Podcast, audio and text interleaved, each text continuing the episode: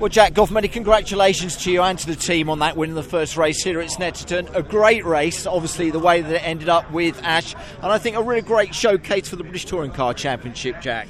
You know, the 60th anniversary. Um, it's this weekend. We're celebrating it, and you probably couldn't get much more of a touring car last few laps there. It was, um, it was great, and you know what? To finish on the on the right side of the battle is always much better, and it's a great way to uh, repay the guys and girls at Wix Racing with Eurotech. You know, it's, uh, it's a much better weekend than Croft already. Um, we've got to do it all over again now, twice more, haven't we? Yeah, exactly. Take us through the closing stages in that race, because what a battle between yourself and Ash Sutton.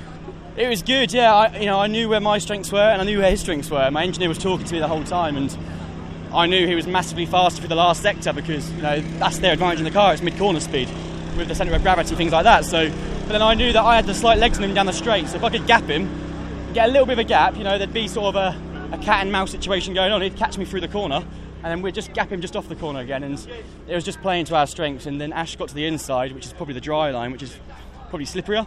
And I knew if I could just get the run, then we should be okay. But yeah, it was it was a close finish to the line. You didn't give up, did you? Because he did have that lead. We thought that was it. It was all over. And I think you know the whole of your team thought it was over as well, didn't they? He just couldn't get the power down, and I, I could see. I saw him drop his right rear tyre onto the curb on the exit, Yeah. which is slippery Yeah. in the wet, and He lost that traction. he Didn't just lost track. He couldn't get the power down, and I'd got the cut back on the normal wet line, and just got the momentum going, and then you know the rest is history. You'll play that back again, I think, won't you? Because you'll enjoy that for a few few months to come. I haven't watched the Croft footage back at all. I've actually deleted it out of my Skybox, so that one I might keep in a little bit longer and I'll Keep watch that it. and watch it because that was a great result and a great race. Thank you very Excellent much. stuff. Well done, Jack. Thank you so much.